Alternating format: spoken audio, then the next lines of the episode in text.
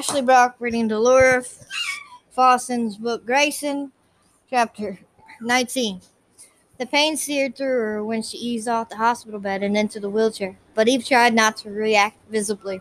She didn't want Dr. Masters to see the pain on her face because he would only give her more hassle about leaving. There was no way she wanted to spend the rest of Christmas Day in a hospital. Besides, if she stayed, she would go stark raving mad. Every moment she was in that bed, she thought of Grayson and of the life that she nearly gotten to have as mother. You know how I feel about this, the doctor grumbled. It was a paraphrase of the grumble he had been doing out doling out since she insisted on going home.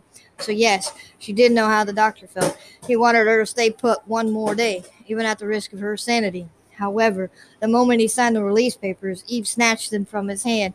Dr. Masters gave her a flat. At least tell me you'll be with family or friends that you're going home alone. You're not going home alone. I won't be alone, she lied. Slat looked and testified. You told the nurse to tell the Rylands that you couldn't have any visitors as you were in too much pain. I lied about that, and that was the truth. She had told that, that lie, not because of the pain. Well, not the physical pain anyway, but she couldn't bear the thought of saying goodbye to Grayson again. Once she was home had recovered, she would email his brothers and thank them for, well, for being there when it counted most. Dr. Master scribbled something on another piece of paper and handed it to her the script for pain meds and antibiotics, he explained.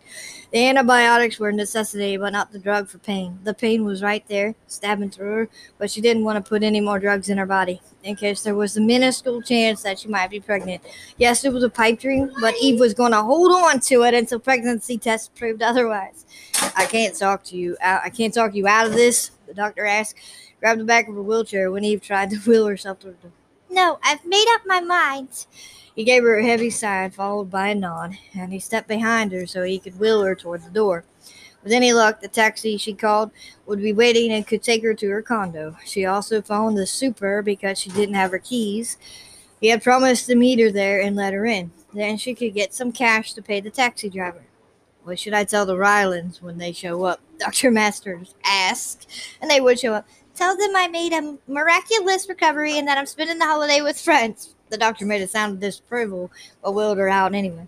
The taxi is meeting me at the back of the building. She let him know. Another sound of disapproval, but he went in that direction anyway. Eve looked over her shoulder. No sign of Grayson. She tried to convince herself that was a good thing. The tears came anyway. She blinked them back and realized that the pain in her side was nothing compared to the piercing ache in her heart. Damn her. She had known not to get too close to Grayson, and she done it anyway. Again, the door slid open as they approached. The cold wind nearly robbed her of her breath. So did the man who stepped out onto the walkway. Not Grayson. Dade. He was there, right next to the taxi that was waiting for her. Dade smiled, flashing those killer dimples that had probably coaxed many women into his bed. The dimples had never worked on Eve because to her, Dade would always be the brother she never had. I asked at the front desk, Dade explained and the nurse said you were checking out early. Since I didn't see you out front, I figured I'd check back here. He tipped his head to the taxi. Going somewhere. It was a friendly enough question, but there was concern in his voice. I need to get home. Eve kept it at that. She gave the doctor a nod of reassurance that all was well, and he went back inside. Right. You need to get home. Dade repeated, blew out his breath as if he resigned to the fact that they weren't going to have a real discussion.